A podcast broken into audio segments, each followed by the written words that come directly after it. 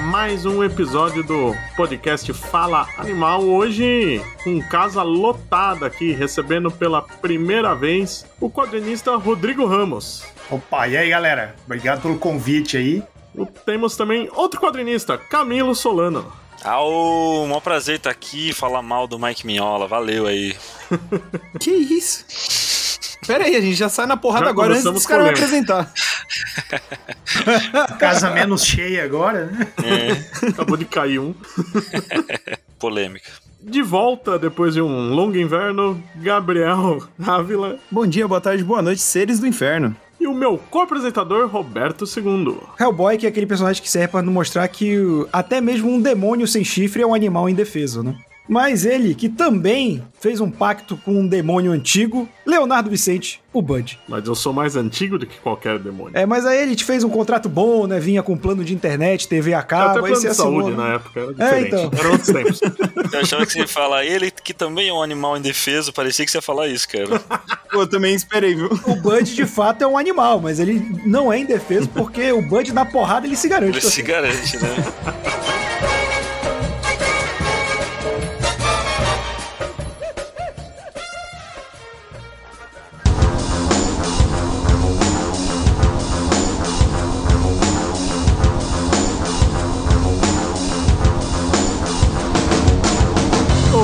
vai falar dos 30 anos do Hellboy, a grande criação do Mike Minola, e talvez até aqui entre os participantes tem a gente estranhando quando falo 30 anos. Eu mesmo, quando fui pesquisar as pautas do ano, estranhei, porque na minha cabeça ele tinha surgido em 1994. Mas é que ele teve algumas aparições antes da primeira minissérie e todas elas foram publicadas em 93. E é coisa só. bem obscura mesmo que eu, que eu só fui ler agora para pesquisar pro podcast. Até porque publicação de Dark Horse no Brasil nunca foi um negócio tipo, oh, não. Ah, isso é, até hoje, né?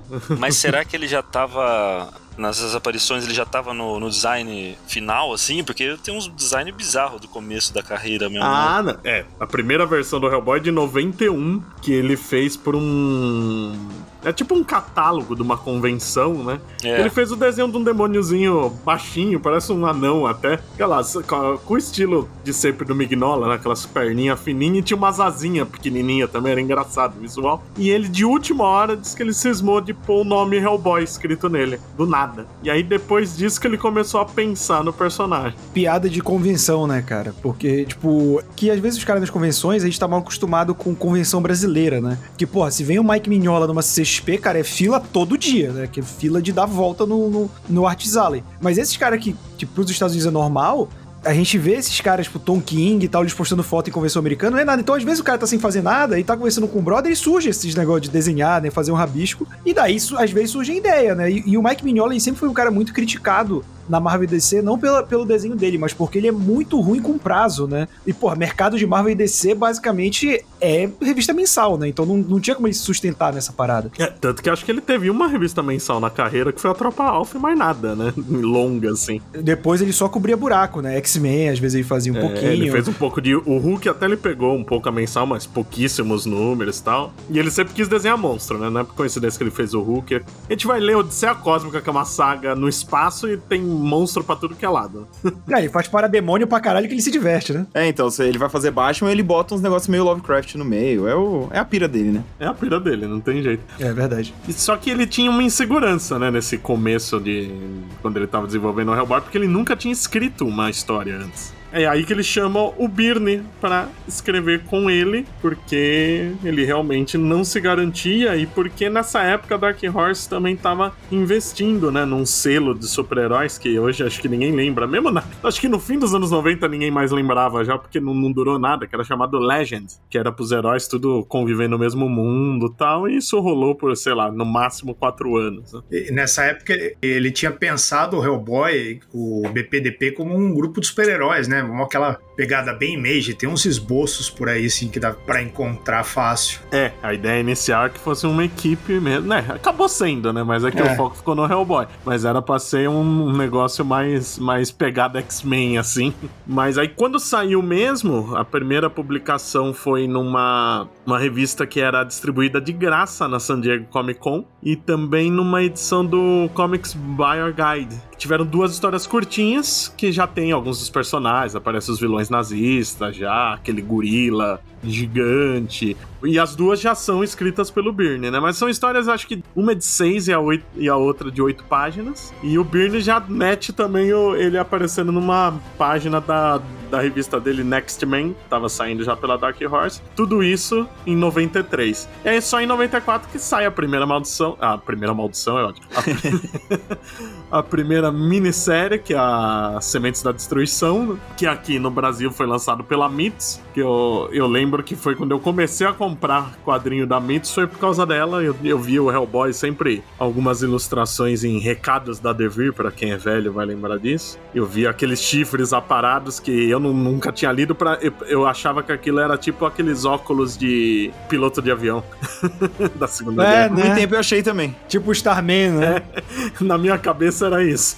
Mas, cara, vamos lá. Aquele negócio do. É, a capa não. Né, uma capa bonita quer dizer que o livro seja bom, mas quadrinho, o visual chama atenção. E eu lembro que eu tive essa impressão com o Hellboy também, né? Quando eu vi assim a capa, eu, porra, pera aí, eu vou ler essa parada aqui. O visual de... é um demônio de chifre cerrado que usa um sobretudo e tem ombros caídos. Como não E o não rabo, querer né? um gibi desse, né? É verdade. Um rabo bom chama também a atenção. E a mão de pedra, né? E não tem pé também. O pessoal reclama muito que o Rob Liefeld não desenha pé. Pode ver as capas do Miola, não tem pé também, cara. mas o Minhola tem outro fator, e eu juro que eu pesquisei antes de vir fazer esse Ah, podcast, não mas vem eu não, não passar achei. pano, não, Não, vem não, não. não é passar pano, é, é te dar mais munição, Camilo. Ah, tá. Porque o Mignola disse que ele, além do prazo ser um problema pra ele, dele ter decidido ir pro caminho mais autoral, é porque no Hellboy ele pode evitar ao máximo possível desenhar carro, que ele odeia. Eu vi uma entrevista dele de alguma. Eu não lembro que revista que ele fez com o Bill Mantlo. Um dos primeiros. tra- Ah, era uma edição do Namor que ele fez, escrita pelo Bill Mantlo. Acho que é o primeiro trabalho dele na Marvel. Que diz que tinha carro e cavalo. E disse que ele atrasou pra caralho, que ele não, não sabia desenhar nenhum nem outro, né?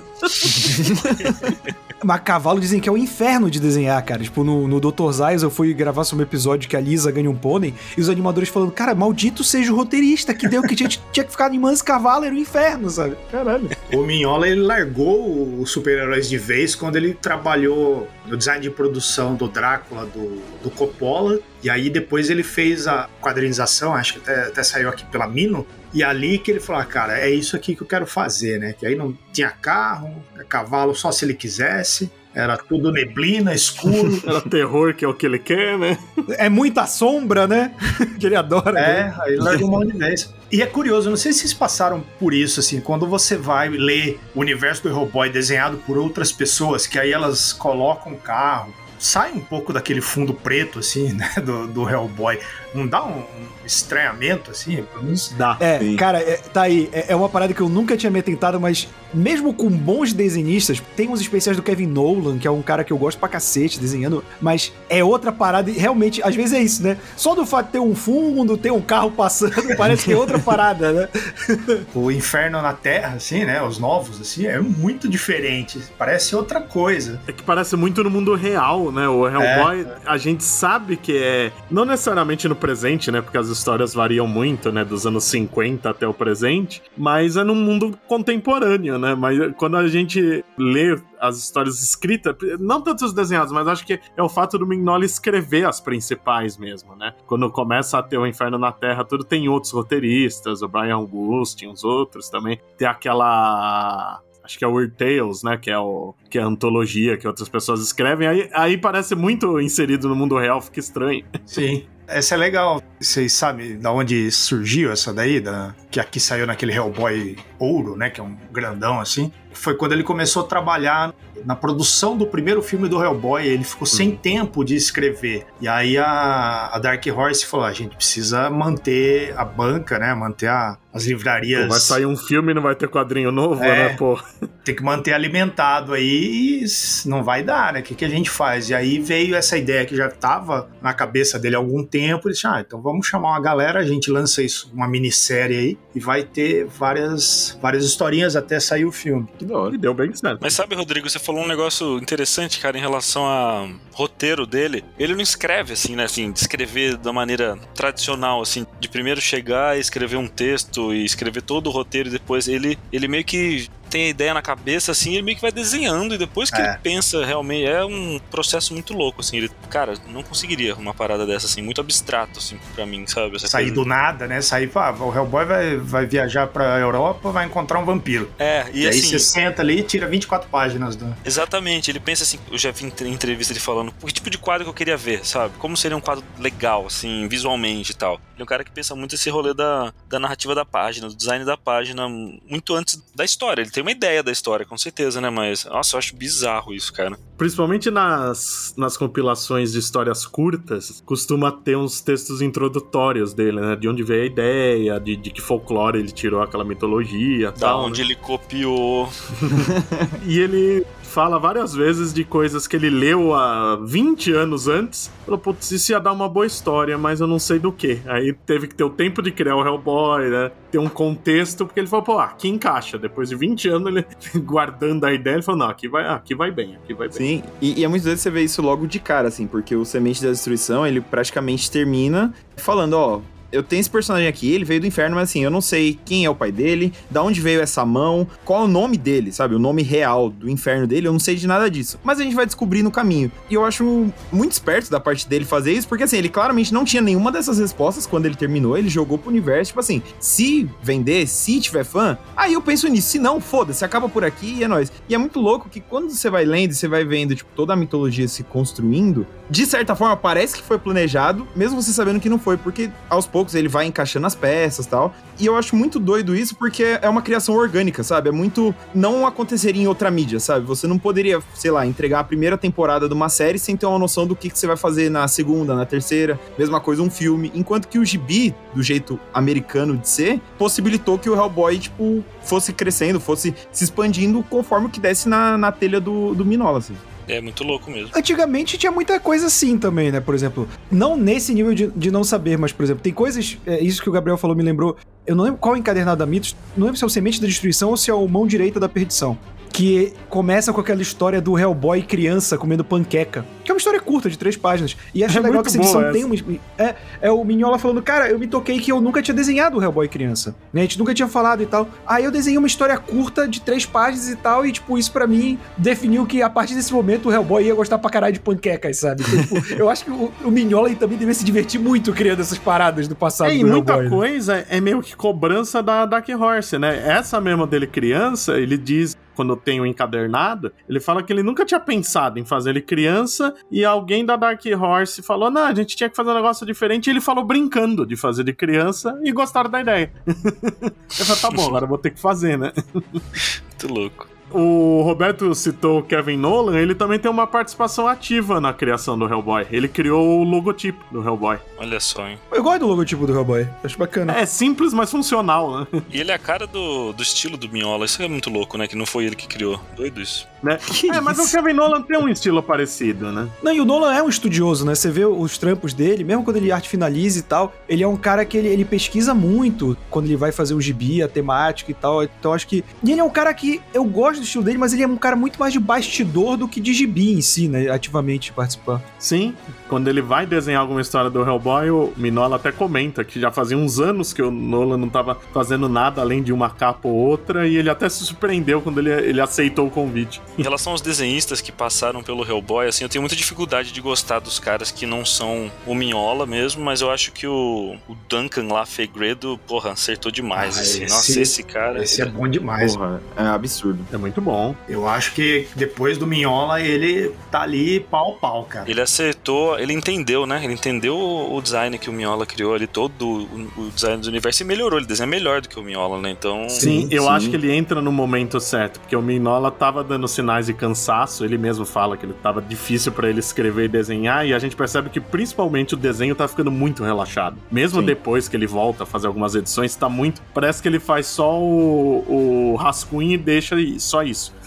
Eu acho ele muito foda. Assim, eu acho o Miola meio chato. Eu, eu tô brincando, né, do, do rei que eu sou hater do Miola e tal, porque ele tem, tem umas coisinhas meio chatas dele, assim. Nas entrevistas que eu vejo dele, Não, ele é muito é. mala, sabe? Nas entrevistas dele, ele é muito chato. Assim, fala, porra, que cara chato, velho. Não... É, ele é um cara que não, que não, não serve pra ser o, o astro que ele é, assim. Ele é um cara É, que é, tipo, eu não gosto, não tô afim. muito chato, muito mala. Fala, porra, que É. cara chato da porra, sabe? Eu fico pensando assim, mas de desenho ele é impecável mesmo.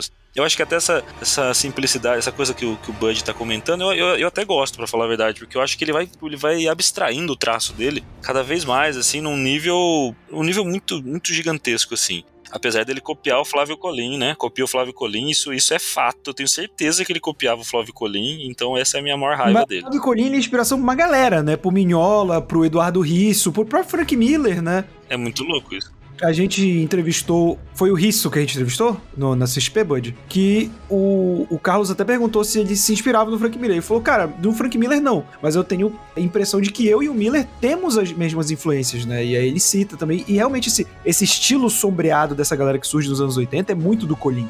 Muito, muito mesmo. Assim. Caralho, e será que ele via mesmo Colinho, o, o Eduardo Risso? O Risso faz mais sentido, né? Sendo da Argentina, Argentina, acho que era mais fácil ter lado, acesso. Eu falo sério quando eu acho que o Minhola olhou pro Colim e não falou pra ninguém, sabe? Ele é malandrinho, assim, sabe? Eu acho que. Porque ele é muito fuçado, sabe? Uma coisa que eu reparei dele, ele é muito fuçado, assim. Em entrevistas que eu vejo dele, o cara tem bibliotecas de folclores italianos, não sei o quê. Não duvido, não, que ele teria É, o essa. Colim trabalhava com folclore brasileiro, né? É, isso é verdade. É difícil você ver um artista americano que tem uma pesquisa tão ampla de outros países como ele. É, então ele é um cara muito fuçado, assim, né? Vai interessado na parada. E, e claro, ele elevou o traço dele pra uma parada magnífica, meu. Ele é muito foda, assim. Mas eu gosto da. eu- os gêmeos também fizeram um trabalho legal do desenhando Bem legal. o Hellboy criança, não foi? Vocês chegaram Tem a ver? isso, né? Vocês chegaram a ver a Verdade. edição? No começo do BPDP ali. É, tem uma outra edição, né, que foram feitas pelos gêmeos, né, daqui do Brasil. Acho que tem uma minissérie que eles, que eles desenham, se eu não É, eu não lembro agora o número, né? Mas é- ele é um daqueles BPDP 47, 49, é uma uma coisa assim. É legal que, mesmo mudando todos esses artistas, a sacada de manter o, o Dave Stewart como colorista dá uma unidade pra coisa, assim, que é difícil você ver por aí, assim. É verdade, faz Sim, sentido. você baixa o olho, mesmo sendo, sei lá, um derivado, alguma coisa, tem um. Um componente que une, assim, e muito É, disso é, tem uma do- paleta de cores ali que é muito É. particular. E é um puta colorista, né? Nossa, demais. Tem também o, o Richard Corbin, né? Que depois do tempo começa a fazer vários especiais também, né? Que eu acho que combina bastante também. Era nele que eu ia chegar. É um dos meus artistas favoritos, fora o, o Minola, mexer com o Hellboy, é o Corbin. E é um outro também que tem um estilo super característico, até que bem diferente do do Minola. A proposta é diferente e tal. É que os monstros deles são redondos em vez de quadrado, né? É, exato. Mas casa tão bem, sabe? Tem, tem umas histórias ali que ele desenha que você fica tipo, pô, eu acho que o Minola faria diferente, de um jeito legal, mas que bom que não foi ele, sabe? Que bom que foi o Corbin, porque é, é outro mestre, assim, que também gosta de mexer com monstro, gosta de, de contraste. Então, pra mim, pelo menos, é um dos artistas que mais se afasta do que a gente conhece ali de Hellboy, aquela a- da estética, mas ao mesmo tempo ele casa do jeito dele, sabe? Esse foi legal que o Mignola mesmo, que foi atrás, eu não lembro qual foi a primeira que o Corbin fez, mas tinha algum monstro, algum elemento lá que o Mignola falou que ele só conseguia imaginar aquilo no traço do Corbin. É, que da hora. Ainda em relação ao, ao desenho do, do Minhola, eu acho legal dizer que ele próprio fala que as maiores referências dele de desenho é o Bernie Wrightson, que é um puta de um desenhista também de terror, assim, clássico. Fez um Frankenstein ilustrado que é maravilhoso, não sei se vocês já viram, um dos livros Sim. incríveis, assim. Um preto e branco também muito foda, né? Que o, É, e, nossa, que o muito, cara. Minhola bebeu ali. Nossa, ele bebe, cara. Você pega as referências do o, o- o trampo do Bernie Wright, assim, as revistas creepy de terror e tal. É. Maravilhoso, assim. E misturado, ele disse que mistura com o Jack Kirby. Então eu acho curiosa. Nossa, Nossa. total. Pega a primeira história do Monstro do Pântano ali, que é do, do Wrightson. É muito climão de Hellboy ali. É, verdade. E eu gosto muito, assim, porque eu reli o, o Sementes, né, antes de gravar, pra, pra lembrar um pouco, né, de como é a coisa, né? Porque Hellboy, sei lá, é um personagem que eu adoro, eu amo, tô sempre revisitando, mas, tipo, chega num nível que você só. Sabe, quando você já acompanha tanto personagem, você, tipo, ah, vou ler meio no aleatório, assim. E o Sementes é uma história que eu sempre. Vou confessar que eu tenho um pouco de preguiça de revisitar, porque, tipo, ah, eu já conheço essa origem de cabo a rabo, sabe assim? Mas aí Sim. eu reli aqui pro programa e me surpreendeu muito ver o tanto de coisa que ele mistura, assim, porque você sente um pouco do, do Kirby, com certeza. Tipo, toda vez que o Rasputin aparece, tem os Kirby Crackles, né? Que é aquela. a aura do, do Kirby ali. As bolinhas, né? É, as bolinhas que cercam os personagens quando eles estão usando poder e tal. Mas também tem muito de coisa pulp, sabe? Porque a narração do Hellboy, tipo, caralho, ele não cala a boca nesse, nesse primeiro arco. Tem mais texto que desenho, tem, dependendo da página. Mas ao mesmo tempo você tem muito essa aura gótica, sabe? Essa tragédia familiar que acompanha tanto os, os protagonistas quanto os vilões e não sei o quê. Então, assim, e é muito doido como ele mistura isso tudo de um jeito que parece uma pizza, sabe? Assim, tipo, todos os ingredientes estão colocados do jeito certo sabe? Nenhum estraga, nenhum se sobressai que o outro. E é muito doido porque, tipo, numa página você tá Depende lendo... da pizza. Que pizza que você tá Se falando? não for aquela Não, não, californiana. uma pizza né? boa. é, não, calma, eu tô falando, uma, sabe, uma, uma napolitana ali. Não, mas o Gabriel ele tá partindo do princípio daquela filosofia básica que a pizza até quando é ruim é boa. Exatamente. Ah, sim. Eu creio muito nisso. E é muito doido isso, porque numa página você tá lendo um gibi de super-herói, na outra você tá lendo um negócio, tipo, super gótico, melancólico, e aí na outra você volta pra uma pancadaria de super-herói até engraçada, sabe? Num, num momento você tá, tipo, meio deprê, com medo, e no outro você tá rachando o bico, porque o personagem é engraçado. E eu acho muito doido que esse é um negócio que, que se manteve na série, assim, mesmo nos momentos mais mais viajadões, onde o Minola fala, foda-se, eu vou expandir esse universo, eu vou pra outros lugares, eu vou mexer com o Rei Arthur e foda-se, se mantém, sabe? E é muito doido, porque nesse primeiro arco não é ele escrevendo, né? Lógico tem ideias dele e tal, mas é mais o Byrne ali. Mas ao mesmo tempo, a história chama Semente é meio que, eu acho perfeito, porque é isso, assim, é a partir dali que se estabelece tudo. Ele deixou personagem, ele deixou história, ele deixou tom, sabe? Eu acho uma origem perfeita, assim. Esse tom eu acho que vem muito do, do que o Mignola faz, que é, se a gente for ver, o Hellboy dele, ele tem muitos elementos da- de histórias pulp, né? Só que eu acho que o elemento que mantém quando ele vai ficando mais viajado, vai mais pra esse, esse lado, sei lá, de Cthulhu, de obscuro, é o humor meio sarcástico do pulp. Que o Uhum. Hellboy, no fim, é um personagem muito sacana, né? Então esse humor é que, que vai, tipo... lá, eu, eu nunca vou esquecer do quadro do Hellboy, que pra mim é um dos grandes quadros do quadrinho de todos os tempos, que é quando tá ele e o Abe, e o Abe pergunta, aquilo é um macaco? E aí o, o Hellboy vem e tem uma arma. E, tipo, é uma sequência de, de a- coisas completamente surreais acontecendo. E você, fica, e você fica, ok, eu acabei de ver um quadrinho que tem um, um demônio, um ser anfíbio e um macaco armado, e tudo isso faz sentido. É muito bom. Cara, eu já vi entrevista também ele falando que ele coloca esses diálogos meio tirando sarro mesmo assim da coisa, porque ele tem esse medo de das pessoas, do leitor, que quando estivesse lendo aquilo lá, achasse meio pegas, meio brega e tal. Então ele já coloca na boca de alguém. Isso é uma, uma estratégia muito boa, inclusive, né, de roteiro. Você tá fazendo uma parada que Rei Arthur, não sei o que, e pode parecer meio, meio brega, assim, cara, bota na boca de alguém falando isso, sabe? Assim, bota alguém falando que isso é brega no quadrinho. E funciona muito, né? Porque isso daí acaba criando personalidade e umas paradas assim que a gente às vezes pensa e não fala e tal. Então, puta estratégia, uma técnica boa de roteiro essa. Funciona. Você desarma, né? Porque vira um lance, tipo, não ri de mim, ri comigo. Exatamente, é, exatamente.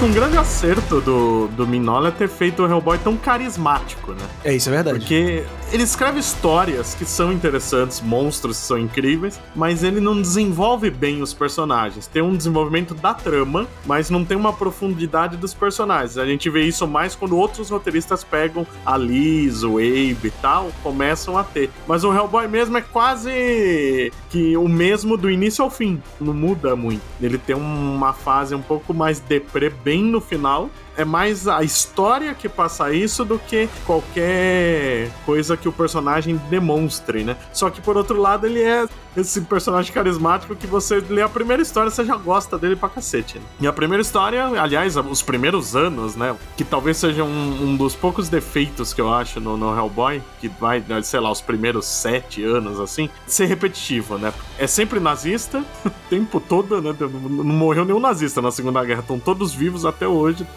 Morreram tudo no Hellboy, né? E o, tudo é Lovecraftiano, né? É tudo os mitos de Cthulhu. Então é muito repetitivo. Mas isso é lendo de uma vez, a gente acha repetitivo. Porque na época tinha um intervalo bem grande entre uma história e outra, né? E também o, o modo como isso foi publicado no Brasil às vezes atrapalhou um pouco, porque demorou pra sair as histórias curtas, saía só as minisséries e tal. E nas minisséries que é mais focado nisso tudo. As histórias curtas já variam mais, começa a ter coisa de cultura oriental, histórias na África tal. Então mudam o foco. Quando você lê as minisséries principais, uma atrás da outra, esses primeiros anos são um pouco repetitivos. Acho que uma das primeiras coisas que eu li do, do Hellboy foi um crossover que ele fez com o Batman e com o Starman, que saiu no formatinho de capa mole e tal. Vocês chegaram a ver esse? Sim, saiu pela Mitos. A Mitos, então, sempre publicou Hellboy no Brasil. Sim, a única coisa do Hellboy que não saiu pela Mitos foi o encontro com o Savage Dragon, que foi pela Pandora, É, que foi na isso mensal do Dragon, né? O fato disso ter saído já me surpreende. Pois E é. é legal. É bom, é? Aí sim é os nazistas lado direito. Eles pegam um vilão do Dragon, que é um gorila, que tem uma jarra com cérebro humano. E no fim a gente descobre que era o Hitler, que ficou assim depois de enfrentar o Hellboy nos anos 50. Só que ele tava com amnésia. o Hitler num corpo de gorila, pô. Puta, esse é o único gibi que eu não tenho ainda, assim. Eu já cacei ele em tudo quanto é lugar. Não tenho esse do Hellboy. Do Savage Dragon? Com o Savage Dragon, né? O do Starman deve sair na coleção da Panini, que a Panini tá lançando, porque pelo menos na nos Compendium gringo inclui esse crossover. É, ele tá naquele que saiu Liga da Justiça, Grandes Encontros da Dark Horse. Tá, acho que no volume 5 da coleção histórica. Aliás, o, o Hellboy também teve isso, né? O que ele teve de crossover? Teve crossover com quase todo mundo, né? Não, até com personagens menores, tipo a Painkiller Jane, a Ghost, e quase todos são legais. Esse que é o melhor. São legais, né? Por conta do Hellboy. Mas todos são feitos pelo, pelo Miola? Nem todos. Ele, ele participa pelo menos como consultor, ele nunca deixa de estar de tá próximo, mas nem todos são inscritos por ele. É um pai presente, né? Da Painkiller Jane, por exemplo, é um que é interessante. Lá, mas bem pro final, o Minola faz uma história curta que tem alguma coisa de alguma mitologia indígena na, americana, não lembro de que tribo. E ele até comenta que foi a primeira vez que ele fez alguma coisa usando alguma mitologia de território americano. Né? Aí nesse da Painkiller Jane também usa usam, porque é uma personagem que age em Nova York e tal, não fazia sentido fazer ela viajar pra Europa, como quase toda a história do Hellboy, né? o criador dela, não lembro quem é agora, fez uma história, inclusive é no Museu Natural de Nova York, toda a história, que é bem legal. Hein? Tava olhando aqui no encadernado do, do Mad Men, o único que saiu aqui no Sim. Brasil pela Pixel, tem uma história dele com Hellboy. É, que é nessa época que, que é o início, né, de- dessa, desse selo Legends. Ele aparece É. no Next Man, no, no, no Madman, no Degum, que também saiu encadernado pela Mitos, que ele aparece. Que Degum, é- vamos lá, Degum é Hellboy. Sim, funciona muito Degum bem. Vamos é. na sinceridade. É legal, é um gibi legal, mas é Hellboy total, assim, é Hellboy com um Popeye no lugar. É o, é o universo do Hellboy com outro personagem, é isso que você disse. É, e tipo, ele troca o, o Hellboy de personagem do investigador Pulp demônio pra cara da classe trabalhadora, né? que é- Tem até o que é Rei um- Zumbi lá. O Rei Zumbi, que é a cara do Frank Miller hoje em dia. eu nunca tinha parado pra pensar nisso. né, É igualzinho, agora. né?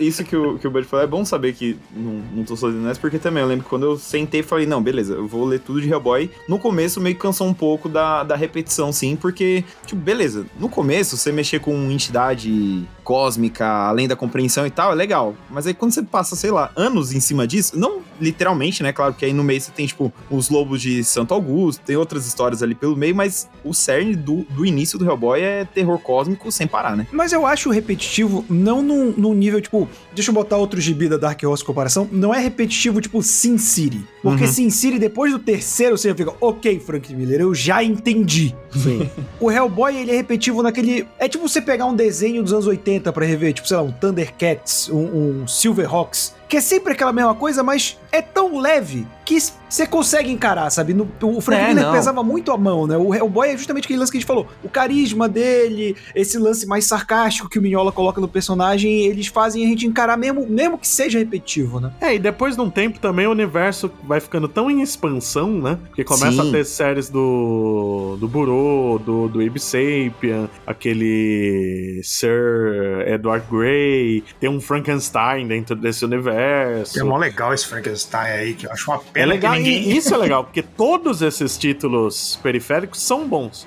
Tudo mantém o nível. Como é que chama aquele que é um cabeça de parafuso? Você falou isso agora? Ah, é. Putz, esse é muito bom também, que teve até uma animação. Tem uma animação, né? Eu lembro quando saiu isso também, Screw on Head, não sei como é que saiu. É, Screw, o Screw. Acho que é cabeça de parafuso mesmo, né? Acho É, que é isso é. mesmo. É, muito bem- bom também. Era isso que eu queria comentar, porque mesmo sendo repetitivo, sempre tem alguma coisa pra expandir. Tipo, ele tá sempre apresentando o personagem, tá dando um- uma dica do passado do Hellboy, tipo, de origem e tal, o que, que ele tá fadado a ser. Então, mesmo com, o, com a repetição, não chega a ser um problema, que nem o Roberto tá falando. Mas aí você acabou citando outra coisa que eu acho que vai ficando repetitiva, e essa sim me incomoda, que eu acho que depois de muitos anos vai ficando bobo. Todo mundo sabe quem é ele, né, no mundo sobrenatural, só ele não sabe.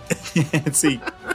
Tudo que ele cruza, qualquer fantasma qualquer sabe. Sim. Ah, é porque, pô, pensa, sei lá, você trampa numa empresa. Vamos pensar no inferno como uma empresa. E aí tem o, o- o dono. Você sabe quem que é o filho do dono, tá ligado? Tipo, é a pessoa que você não vai mexer, você não vai falar torto, com- por mais escroto que o moleque seja, porque ele é filho do dono. E aí eu acho que no inferno deve ser mais ou menos isso, né? E provavelmente o filho do dono não visita a empresa porque ele não trabalha. Exato, Então, então. ele não conhece entendeu? ninguém lá. vamos, já que o, o Camilo está aqui acusando o senhor Mignola de cópia, quem fez isso também foi Dona J.K. Rowling com o senhor Harry Potter, que o Harry Potter chega no mundo mágico, todo mundo sabe quem ele é, ele não sabe nem porque é uma varinha. Exato. Né? Que, que porra é essa? Verdade, copiou. Tem como defender uma porra dessa. Não, não, inclusive queria deixar o recado aqui ao nosso ouvinte, não defenda Harry Potter. Você amor pode de Deus. gostar, você pode ter carinho, mas não defenda Harry Potter. Pode defender o Team Hunter. Sim. Team Hunter é maneiro, pode defender sim. Um negócio que é meio complicado de falando aí de, de lei, repetições, era, era meio difícil acompanhar o Hellboy no Brasil, assim, né? Porque saía um encadernado, aí de repente eles juntavam esses dois encadernados em um só, e aí depois saía uma história num outro encadernado que era a mesma, e meu, você comprava isso e tinha história repetida, história faltando, aí demorou pra Mitos pegar e botar o, Sim. o Hellboy em ordem, né? A Mitos só foi colocar em ordem com capa dura, né? Então, eles começaram com minisséries e especiais. Aí eu lembro que teve um hiato, que ficou uns dois, três anos sem nada. E aí quando eles voltaram, eles voltaram no capa dura, mas uma coisa que demorou foi publicar os spin-off, né? É. Sim. É, o primeiro Biblioteca Histórica lá é de 2008. Mas você sabe que até lá fora era meio complicado de acompanhar. É, foram anos, né? Eu tava pesquisando pra ler tudo, principalmente as minisséries e, e as histórias curtas, né? Muitas às vezes saiu na Dark Horse Comics, né? Não É. era nem. Aí quando era encadernado com várias coisas, um que você ficava meio perdido de onde tá o quê, e muitas quando saía encadernado, o Mignola fazia páginas a mais. E a maioria É. delas era importante ainda por cima. Porra, daí é foda, hein? Esses que estão falando é a capa. Aquele que é capa vermelha, aquela capa dura vermelha, esses que são. Isso. E que foram quantos? Vocês sabem? Tem bastante, já acabou? Acho que são 11. Ah, É, acaba, É, eu acho acho que que por acabou. aí eu já. lembro que saiu, tipo, um, sei lá, um dos. Acho que era o 10, saiu, tipo, começo da pandemia, então meio que ainda. Não é tão antigo assim, tipo, tá. É bem recente, na real. É muito doido, porque agora a gente tá falando isso, eu paro pra pensar, e eu comecei a ler Hellboy em sebo, meio nessa, assim, porque, né, o lugar onde você vai encontrar gibi barato. E Hellboy, uma coisa que eu gosto muito, é que você pode pegar um encadernado isolado e tal, vai ter um textinho ali introdutório, e aí você consegue curtir numa boa, né, que fazem parte de cronologia, que estabelece a mitologia dele e tal, mas, tipo, você pegar ainda um de história curta é melhor ainda, assim. Eu acho que um dos primeiros que eu li de Hellboy, eu tava empolgadaço por causa do filme, porque eu adoro os filmes, os do Del Toro. E aí eu falei, ah, quero ler essa porra. E aí eu peguei um que foi meio nessa, assim, era... Tinha uma apresentação do Minola falando como que ele criava as histórias, que ele basicamente ia pros lugares, pesquisava o folclore local, pensava numa história que, em que, que pudesse se inspirar num um conto novo do Hellboy e fazia. E aí ele ia apresentando, tipo, ah, nesse encadernado mesmo, tem uma que é baseada numa mitologia africana, outra num leste europeu, não sei o que, pá. E, e sabe, e, e saceia. Você, você termina, você leu, sei lá, cinco histórias do personagem, você já conhece ele, você conhece o elenco de apoio. Então, outra magia, eu acho, do Hellboy é ser um, um personagem muito acessível. E isso foi o, foi o segredo do, do Minhola, né? Que ele começou essa, como a gente co- comentou lá no comecinho, umas histórias do meio da história ali, e aí ele vai preenchendo isso com o tempo. A gente que acompanha tem coisa que a gente não sabe como aconteceu ainda. Não chegou no, no momento dele contar aquela história. É, e ele faz muito disso, né? De, de histórias que são no presente, que aliás é outra coisa interessante, né? Se passa em tempo real, né? O Hellboy, quando as histórias são no presente. Ele joga, né? Ah, em 1960 teve um caso tal que eu enfrentei um vampiro não sei onde. Mas cinco Sim. anos depois ele conta a história.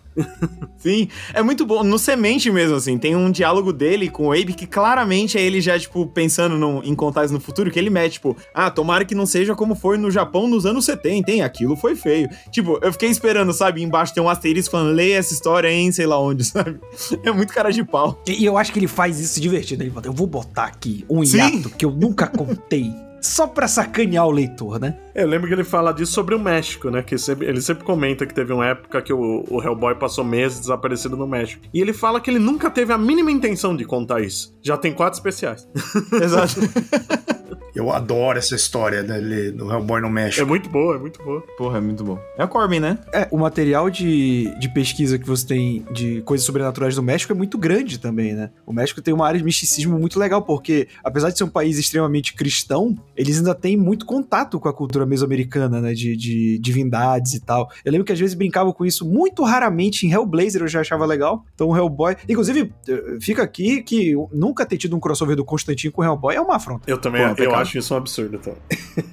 é porque na época o Constantino tava na Vertigo ainda, né? É verdade. Mas fica aí, você, engravatado da DC, que escuta o Fala Animal, você já pega essa ideia aí. É, anota É aí. porque estamos com saudades de crossovers Dark Horse e DC Comics que tantos tinha antigamente. Putz, era bom demais, né? Quando tinha os, Batman vs Aliens, Batman vs Predador. E o Hellboy perdeu essa, essa janela aí na época. Ele pegou o finalzinho, né? Tem, tem o Hellboy com Batman e Starman, mas. É, mas foi pouquinho, né? Não foi Um tanto. pouquinho. E é mó triste que agora tem que se, contentar com esse tipo de crossover só nos videogames, né? Tipo, em Injustice 2 tem o Hellboy lá de, Ah, é. de personagem Verdade. jogável e tal, mas Isso foi uma coisa que eu história gostei muito, né?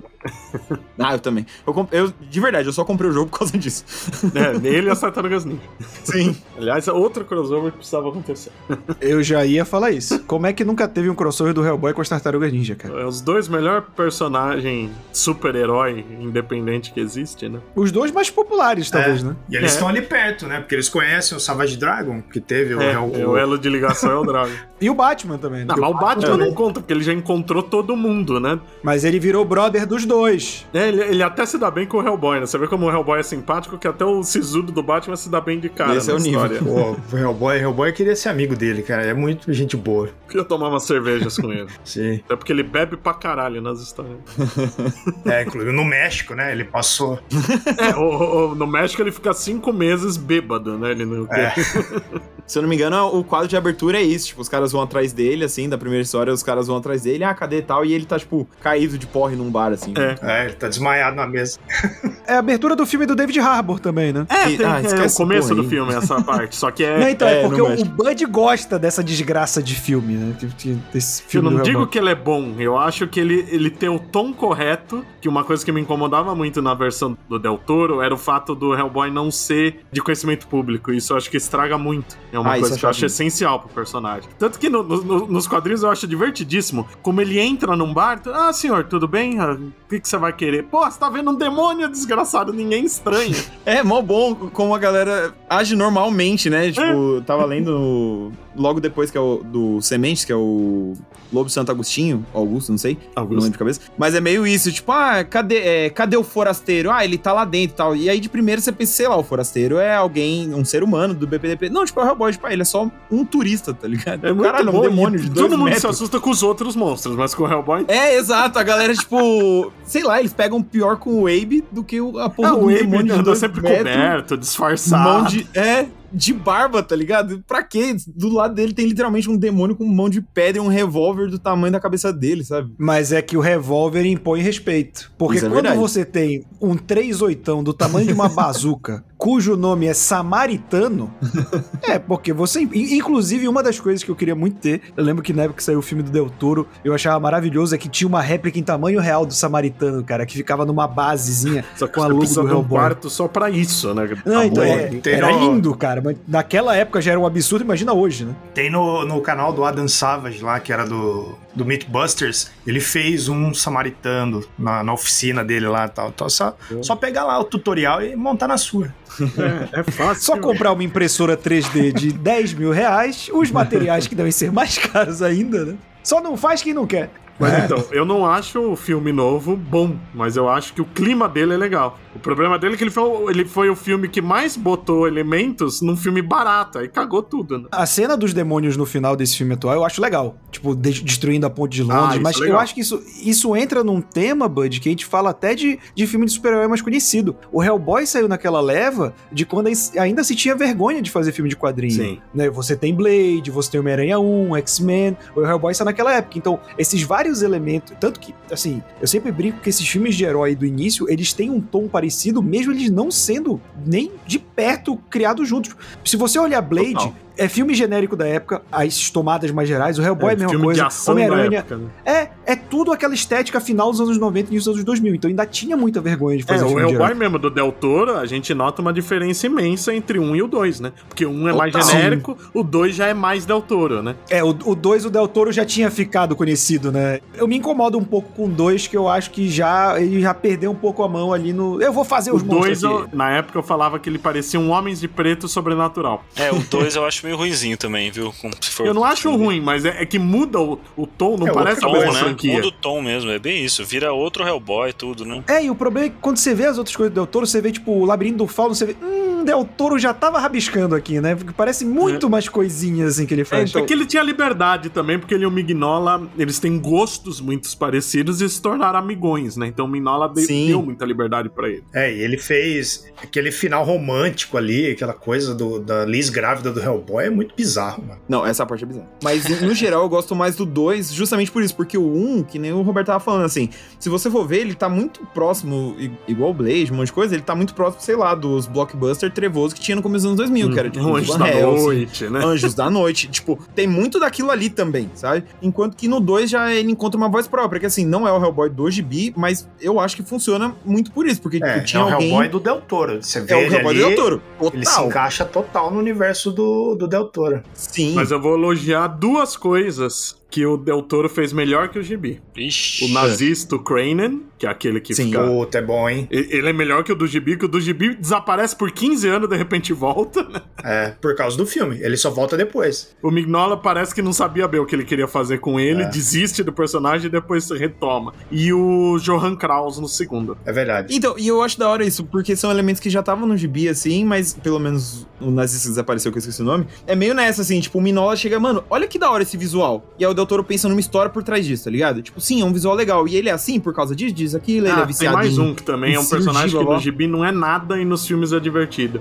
O Menem, o chefe. É, então, são, sabe, é meio nessa, tipo, eu acho que ele expande de um jeito, tipo assim, ó, tem o do Gibi que vocês conhecem, vocês gostam, eu vou fazer a minha parada, só que ele faz de um jeito que não trai o que a gente já gosta, sabe assim? Então, eu acho que funciona isso no 1, e aí no 2 aí é que ele pira, ele fala, não, agora, agora o personagem é meu, dá licença, Minola, sabe, ele vai brincar comigo agora, Não, e você sabe que foi isso mesmo, né, cara? né, né? Foi, ele chegou da briga até. O Minhola brigou com o Del Toro e tal. Ele. Sério? É, eu já vi uma entrevista do Minhola falando assim, falou, não, meu, o meu Hellboy nunca faria isso. E daí o Del Toro mandou, falou, mas o meu faz. Daí ele ficou quieto, assim, e, e ficou É. meio, meio puto, assim, sabe? Sim. Virou dele mesmo. No cinema era do Del Toro, né? Depois do primeiro deu certo, velho. Porra, daí ele cresceu em cima Sim. do, do Pra Miolinho. quem trabalha com o Hellboy não quer largar mais, né? Só não teve o 3 porque o Mignola eh, já entrou naquele modo que de 10 projetos que ele anuncia, ele faz um. Del É. Toro.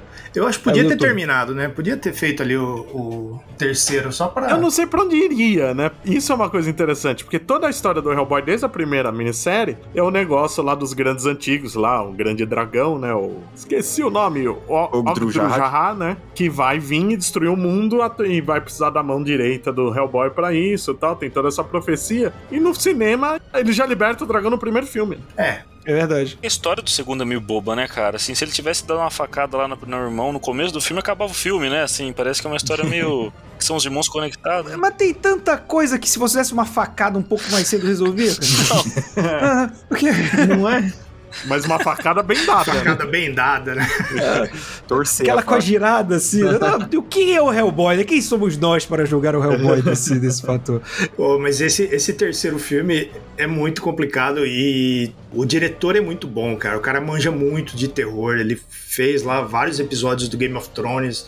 Da época boa ali. Aí vai fazer o Hellboy e faz essa lambança, mas foi por conta do estúdio, né? Que, Foi. que tava ali com a Marvel na cabeça e falou: Peraí, mas isso aqui é de pi? Mas tá muito pesado isso aqui. Ah, teve isso aí. Ele sai no meio do filme até, né? E outra, né? Diz que na hora que ele começou a gravar, cortaram verba, né? Prometeram uma verba e na hora H era outra. Aí é foda também. né? E, e a, a exibição inicial, os produtores odiaram. Falaram, não, isso aqui não tem nada a ver com o que a gente. A gente investiu num filme de super-herói. Sim. E, e você vê que, tipo, o diretor ele sai no meio do filme, né? Tipo, ele abandona o projeto, tudo. Pra mim, pelo menos assistindo, dá pra ver exatamente qual é o momento onde ele saiu, assim. Que o filme tem toda uma atmosfera até a parte da Baba Yaga, que eu acho muito foda. Acho uma cena Eu gosto sensacional, da assim. Nossa, Yaga, excelente. Não é? Tipo, é terrorzão mesmo ali. É bem legal mesmo. o, o negócio. Ele, ele te pega de um jeito muito diferente. E aí, a partir dali, o negócio vira outra coisa. A partir dali é meio um negócio. Vamos tornar um super-herói, boca suja, meio piadista Deadpool, e é que é isso que o povo É. gosta, e já era. E aí o filme fica uma Aí bosta. mete aqueles, aqueles rock de tiozão lá que fica toda hora entrando uma música diferente. A cada cena tem que ter uma música de fundo. É, não, vira outra É coisa. um filme esquizofrênico, assim, ele não, ele não faz sentido. E o Hellboy mendigão, que claramente é, ah, já tem um filme do Hellboy e a gente não pode deixar o visual muito parecido, sabe? Aí fica estranho também. Ah, e fez aquele Hellboy mimado. Esse é meu problema com todo filme de super-herói que tem um, um recast muito próximo. Porque aí eu- eles ficam com esse medo de fazer igual e normalmente faz um diferente ruim.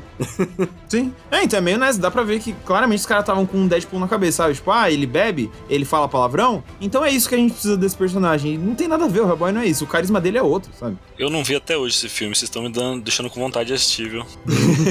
Ah, tem, tem bons momentos. Ele tem, tipo, várias Pra quem gosta vinhetas, de Hellboy, assim. vale a pena. assim. É, ele é um filme com boas intenções, vamos dizer. E como é o Hellboy, de boas intenções, o inferno tá cheio, né? Exato. É. Exatamente. É, pra mim, ele é um filme de vinhetas, assim. Se você cortar algumas partes, assim, Ele funciona. no TikTok bomba, É. né?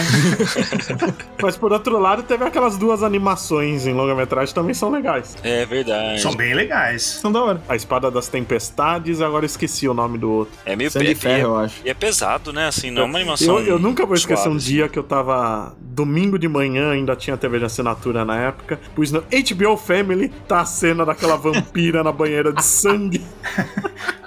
os caras viram, ah, é desenho animado, claro que pode passar no canal. É exatamente o que o Camilo tá falando, né? Tipo, o bagulho é pesado e aí tá lá, de Bill Family, É beleza. a primeira cena do desenho.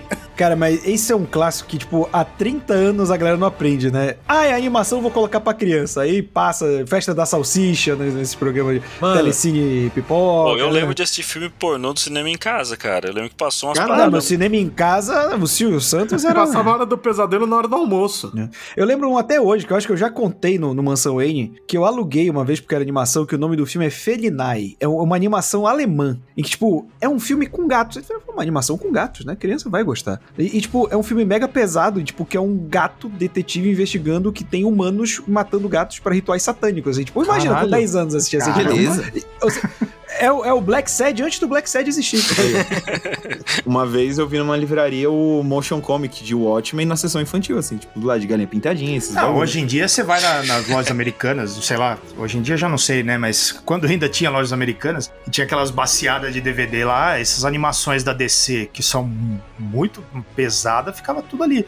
Aquela guerra- batalha do, do Apocalipse lá, não lembro como é que chama, que é o Não, primeiro. mas, mas assim, a, a bacia de, de DVD a 10 reais da Americanas era terra de ninguém. Nossa, Ali é- é- não existe lei, não existe Deus, não existe nada. eles Você podia achar um clássico do cinema e aí você ficava, fuçava um pouco, saia um bagulho banido Você podia em 30 achar um países. né? corpo. Você podia achar um corpo, tá, Gabriel? Que era um negócio tão grande assim. Tipo, os caras só jogavam com mão 10 reais. da perdição ali. Exatamente. Você puxava o Hellboy, né? Junto. assim. Mas você vê a gente falando de animação e tudo, né? É- é- você vê o, o potencial desperdiçado de Hellboy, né? Porque, mano, é um personagem tão rico, com um elenco tão grande que, tipo assim, a gente tem o quê? Vai, três live action, do- dois longa animado e só, né? E uns videogames. Tem um Blu-ray que reúne as duas animações, aí tem um curta também. Aí, Tem ó. legal. Os games, né? Que os games até que são legaisinhos. games, tem é. acho que dois. Então, né? ainda assim é muito pouco. Eu lembro que o Ron Perlman provocou a, a demissão do dublador do Hellboy, porque estavam fazendo o game, ele viu que era outro ator, ele falou, como assim? Sou eu que tenho que dublar essa porra. E demitiram o cara. Cara, ele realmente gostava de fazer o Hellboy porque ele fala: Eu odeio que eu tenho que ficar seis horas na maquiagem, mas se tiver que voltar, eu volto. Irmão, o, Hell, o Ron Perlman já tem uma idade. Se você está disposto a ficar Exato. seis horas na maquiagem pra fazer um filme, cara, é porque você gosta da E parada. olha que a gente nem vê onde vai tanta maquiagem nele ali, né? Que é, é o chifre, né, basicamente, a maquiagem. É. Sim, Mas ele nasceu pintar. com a coisa ali. É. É, é fazer o Sim. tanquinho de borracha vermelho, né, que dá trabalho. É, E, ó, e só pra avisar, que eu, eu pesquisei aqui, o Samaritano é do filme 2, do Hellboy 2, e ele hoje em dia, ele está meros 10 mil reais, gente. É baratinho. Não, pô. mais barato aqui- comprar o 3D. A impressora é 3D. É, então, mas eu fiquei impressionado porque ele pesa 11 quilos, que é do tamanho igual do filme. Você faz exercício, né? O cara vai fazer um cosplay, ele vai ter que malhar, né? mais uma prova do comprometimento do Ron Perlman, que passava seis horas pra ficar correndo pra lá e pra cá com um trabuco de 11 quilos na mão. Já sendo um senhor, né? Eu fico imaginando o calor dele, né? Com a pele pintada e aquele sobretudo junto. Deus do céu. E o cigarrão aceso na cara. Exatamente. eu gosto tanto, porque assim, o, o Hellboy se tornou um personagem muito importante pra mim, de verdade, assim, é um personagem, um dos meus favoritos de longe, assim, e como nasceu nos filmes, eu tenho a tatuagem do Ron Perlman segurando o, trabuco na Oh. perna, assim, porque significa muito pra mim, assim, de verdade. Por isso que, tipo, eu falo, mesmo o dois, vocês falando, tipo, tal, eu moro no coração, um, tipo, eles têm os seus efeitos e tal, mas, tipo, meio que foi formador pra mim, sabe? Meio que me jogou nesse universo, é, é culpa desse filme, basicamente. Ah, isso é legal, É, cara. Foi meio sim. complicado chegar em casa com o diabo no corpo. Minha mãe não gostou muito, não. Vamos lá, ela tem um pouco de razão, né?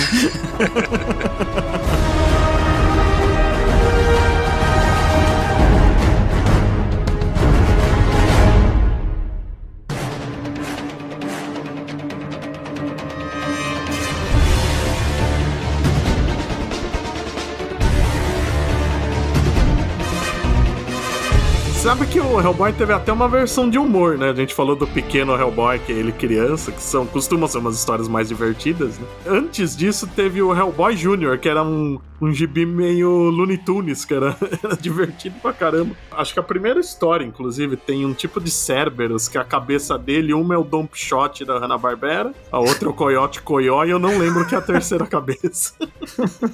Eu não vi, não lembro disso, cara. Eu lembro desse Hellboy Jr., mas não lembro dessas histórias, Então, não. teve, uma, teve três edições especiais durante os anos, depois nunca mais usaram. Mas era bem divertido, era bem engraçado. Era um Hellboy baixinho, gordinho.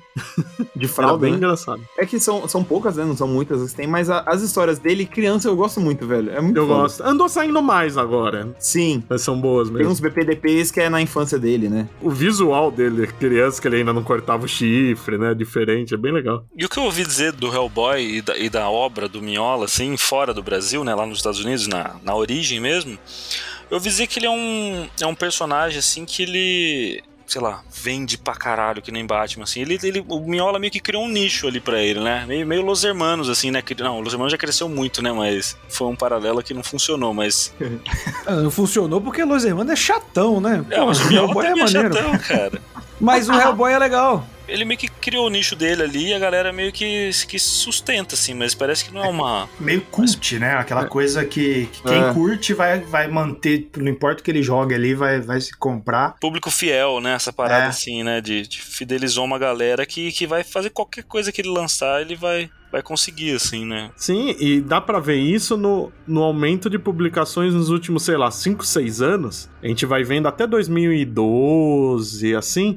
Tem umas 4, 5 publicações por ano, contando os spin-off. Agora umas 20 por ano de tudo.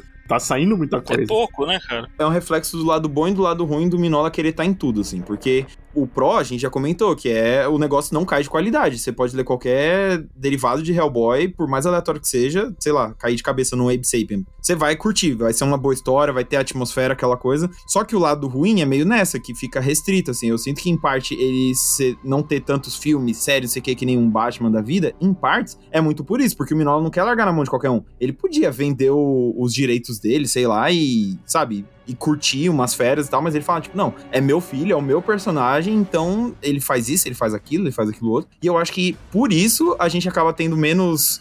Não tanto nos quadrinhos agora, que nem o Bud falou, que agora a gente tem mais, mas sei lá, menos derivados, menos produtos. E assim, é os prós e contras, né? Mas eu acho que é uma boa porque você preserva o personagem, né? É o, é o legado. Tipo, apesar que ele seja restrito e um negócio meio cult, mas quem for ter o contato não vai se decepcionar de ler um bagulho que é horrível e intragável, sabe? Mas os derivados, eles podem. Porque se a gente parar pra pensar, a gente falou, né? A gente brincou aqui de Tartaruga Ninja e Hellboy. Tartaruga Ninja é o contrário, né? Tartaruga Ninja virou todo e qualquer produto que poderia virar. E os donos venderam pra uma marca grande, né? Exato. Mas, no geral. Tartaruga Ninja ainda tem muita coisa boa, cara. Assim, eu acho que Hellboy talvez tenha perdido essa janela de popularidade. Eu acho que quando chegou o primeiro filme, talvez fosse hora de licenciar tudo que podia, sabe? Mas o Mignola, ele é, é meio que, que a diferença entre, entre Charlie Brown e Calvin Haroldo, né? Que um não quis vender nada e o outro Isso, é. licenciou tudo que podia, né? Mas também tem uma coisa, né? A gente gosta dos filmes e eles realmente são legais, mas eles não deram muito dinheiro. É. Tem isso também. E o lance das tartarugas também, eu acho que tem a diferença de. As tartarugas mudaram muito, né? Não- elas não são nada parecidas com o que elas eram de origem, assim, né? Tipo, virou, era uma parada mó violenta e tal. E virou uma parada já de teve criança. 30 versões diferentes, nossa. Eu fico pensando no Miola tremendo na, na cama, assim, imaginando o Hellboy virando uma coisa infantil, né? Que virou as tartarugas e tal, né? No desenho animado mesmo, eu tô falando, né? Claro que existem até Sim. hoje, que nem o Roberto falou, tem muita coisa boa. Muita coisa boa mesmo saindo de, de quadrinho e tal, mas. Mas elas se transformaram em completamente diferente do que elas eram na, na origem mesmo, né? E acho que é isso que ele não quer, né? Acho que ele é apegado. Mas É. eu achava que ele não era, tipo, detentor de tudo ali, sabe? Eu achava que era, sei lá, da, da editora. E ele já falou que o dia que ele parar, ele vai parar, sabe? Vai, vai desencanar. Hellboy vai se aposentar com ele. É, o dia que ele falar, não vou fazer mais, acaba Hellboy. Ah, pode crer. É, a história principal já acabou em 2020, eu acho. 21. Né? Mas aí você espera ele morrer É. e um descendente ficar endividado. Exato. Tipo Tolkien, né? Ele já tem filha adulta já, então pode. É que nem o Will Eisner, né? Não deixou fazer nada do Spirit, morreu, o Frank Miller pegou e fez aquele filme da hora lá, né? Então. Se ele tivesse vivo e tivessem feito aquele filme, ele morria ali, tipo o Bob Kane quando ele viu o Batman e Robin, sabe? Ah, mas ele, ele deixou fazer um filme nos anos 80 com o ator do Flash Gordon. Do Spirit? É, tem um filme pra TV. Olha só, não sabia Caralho, disso não, que é o cara. mesmo ator do Flash Gordon que faz o Spirit. Olha aí, cara. Pô, pior que é perigoso isso aí acontecer que nem o, o criador do Bob Esponja, né? Que ele sempre brigou com a Nickelodeon, que ele não queria fazer um Bob Esponja criança, não queria fazer Bob Esponja criança. E aí, tipo, sei lá, o cara morreu, deu um ano, a Nickelodeon tava anunciando um derivado que era o Bob Esponja criança, tá ligado? Porra, então, é... velho, é Não, sacanagem. é, É Esponja complicado. é nítido o momento que cai assim a, a qualidade das piadas, Sim. que eu acho que quando o cara sai fora. É, que é meio nessa, né? Tipo, é o que a gente tá comentando assim, tipo, é os prós e contras. Tipo, agora você tem 80 desenhos diferentes do Bob Esponja, mas nenhum chega nem perto do que era o original. Então, você quer isso? Então, sei lá, às vezes a escassez é um preço bom a pagar. É, no, no Hellboy eu acho que a gente sentiria não só na mudança de. na provável mudança de tom, mas dá pra ter uma história do- dos derivados ainda é um pouco mais fácil, mas uma história do Hellboy sem as pesquisas que o Mignola fazia. Então.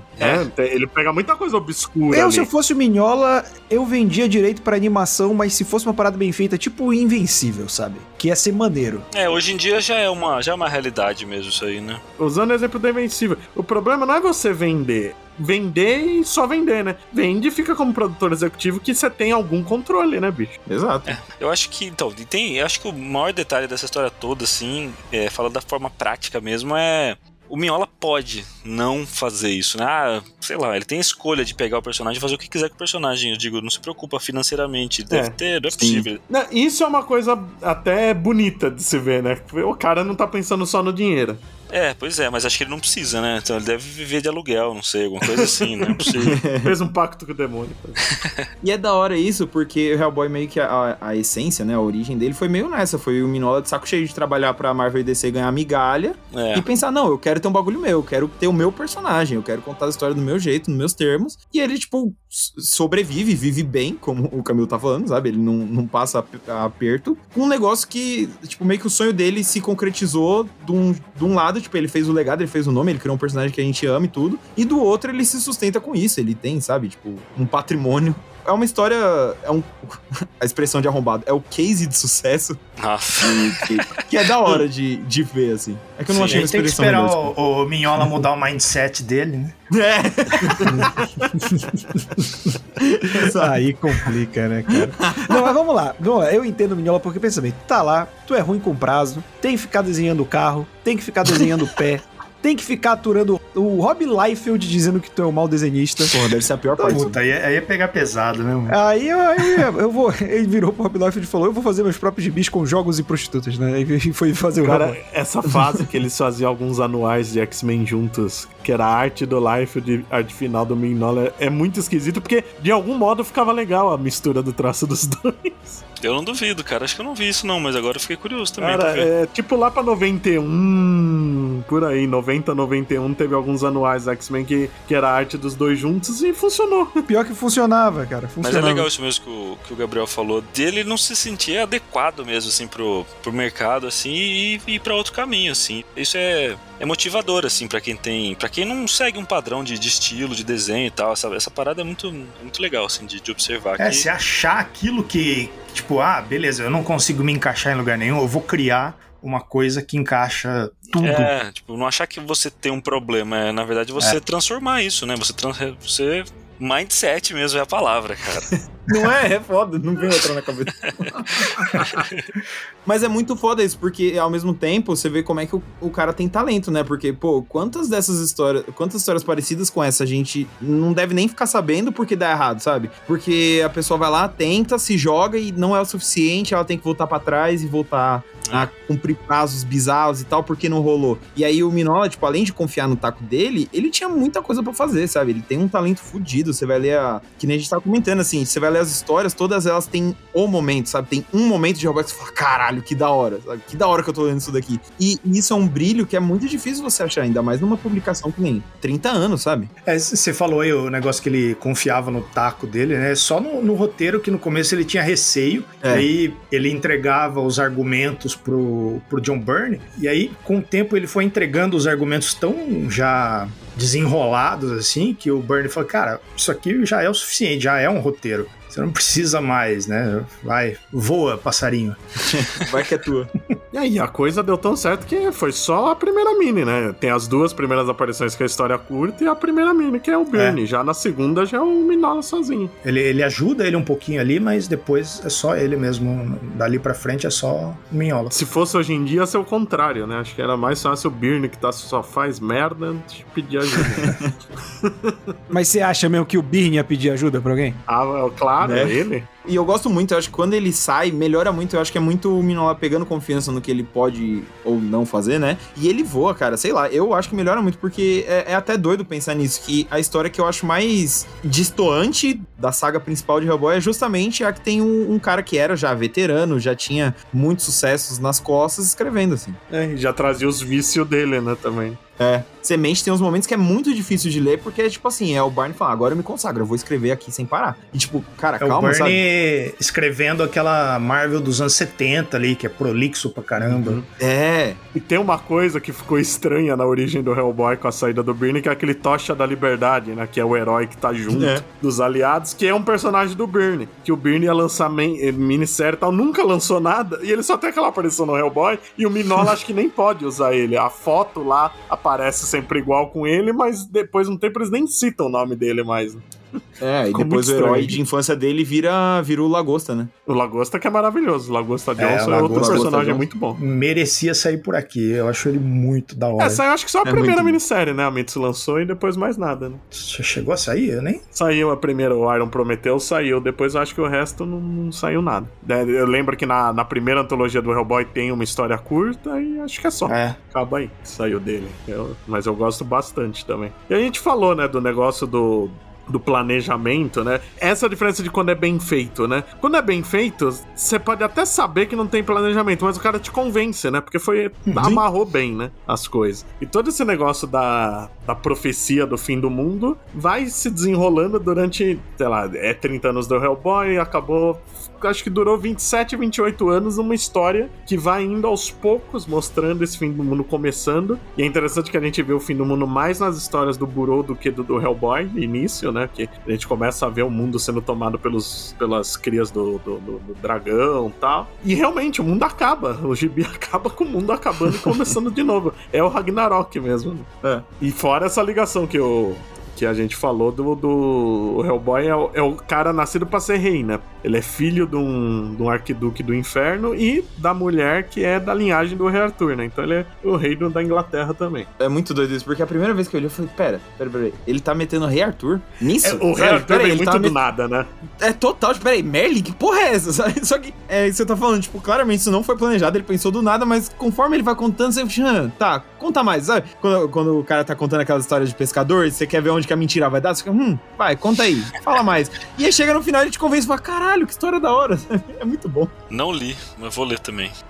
Pô, vale muito. Ah, Ele mete a Morgana Le Fay, o Merlin, todo mundo, né? na A morte do Hellboy, né? Que é um. Tem inteirinho já, um capa dura que é, é, é bom. Aquele, esse volume é um dos meus preferidos, assim, da, Sim, é da muito bom. coleção, sabe? Muito bom do começo ao fim. Eu não gosto muito da parte no inferno. Mas o que sai hoje? O que sai hoje, assim? Acabou ou sai alguma coisa ainda? Então, o- a, a história principal no presente acabou. Quando acaba a última minissérie longa do, do Burô, foi 15 edições, o Hellboy volta pra Terra, ajuda eles, e aí o mundo realmente acaba. E o Hellboy, a profecia, na verdade, é que ele ajuda tanto o mundo a acabar, ele e a Liz, só que junto da Hecate ele cria os novos homens, que é tipo um círculo fechado. Os novos homens são aqueles homens sapos da primeira minissérie. E isso tá saindo ainda? Não, acabou em 2021. Só que continua a sair um monte de coisa no passado, né? É. Ah, entendi. Mas o Mignola disse que ele ainda tem planos de mostrar mais coisas no novo mundo. Mas até agora não saiu nada. E aqui no Brasil eles estão lançando no formato que eles chamam de ônibus, né? Que são tipo uns capa mole em ordem. E aí tem o do Hellboy, tem do Abe, se eu não me engano, né? É, do Abe vai sair o primeiro agora. O Burô saiu pouco também, né? Isso que ferra. É, o Burô saiu a conclusão é lá e o Burô de- demorou pra começar a sair direito no Brasil, tá atrasadíssimo. Agora eles começaram a lançar esse que é o final, que é o Inferno na Terra, né? Depois daí acaba. É, que a última minissérie é o Diabo, o Diabo Conhecido. É. E eles começaram a lançar aqui em volumes avulsos, né? Por, por arco, por encadernado. E aí agora eles lançaram só três, que vai ocupar o primeiro ônibus, ônibus e depois tem mais, acho que quatro. Mais três, na verdade, né? Vão E eu vou quatro. dizer que essa fase do Burô é a que mais desenvolve o personagem. Talvez por não ser só o Mignola escrevendo. É, então, é essa que, que me surpreendeu mais, assim, quando você vê pessoas, cidades, assim, mais povoadas, é, na luz do dia normal, assim. É, não, É. eles destroem a Inglaterra inteira, até, começa a mostrar a união do que sobrou dos Estados Unidos com o que sobrou da Rússia. É bem legal isso. E aí é legal que, tipo, pelo menos pra começar a acompanhar agora, é, porque essas edições ônibus, isso que é o que tá em publicação, que é tipo, além de ser capa mole, que eu já gosto muito porque economiza espaço e normalmente sai mais barato. Podia ter É, preço de ela- capa mole, né? É. E aí ela sai, tipo, numerada bonitinha. Então, sei lá, você tem o volume 1, 2, 3, 4, tá, sabe? Você não precisa, sei lá, volume 1 de um título é o 3, continua no 3 do outro. Não, tá lá, bonitinho, 1, 2, 3, 4. Então, tipo, pelo menos pra se achar tá mais fácil. Pena que a coleção ficou gigante, é uma coisa que eu quero É, ter sim. uma. Isso- Mas é muita coisa, meu Deus do céu.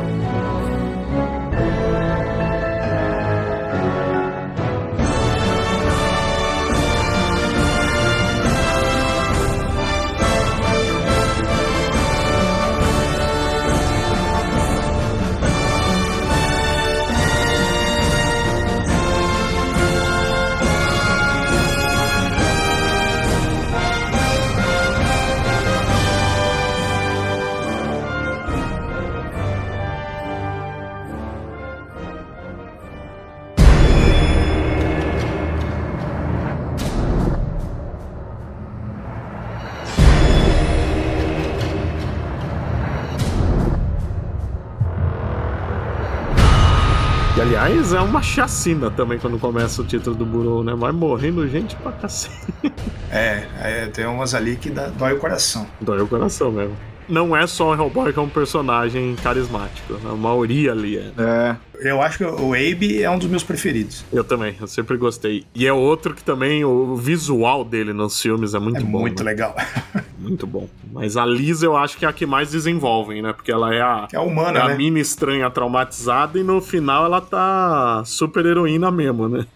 A Liz é meio que aquilo que a gente comentou no começo ali do, do personagem que conduz o leitor pela história em alguns momentos ali, porque ela, ela entra na história depois de um trauma e aí a gente vai acompanhando o crescimento dela ali. É, e ela vai ficando à vontade com os poderes dela, tudo. Mas É. tem também a, é a Alice, né? Que essa é problemática, né? Que é a mina que no fim, no, no- embora no filme o Hellboy fique com a Liz, no gibis nunca teve nenhum romance deles. Mas tem com a Alice, que é o, o romance mais problemático do mundo. Tudo bem que ele fica com ela quando ela já tem uns 50 e poucos anos. Mas, tipo, ele conheceu ela bebê, cacete.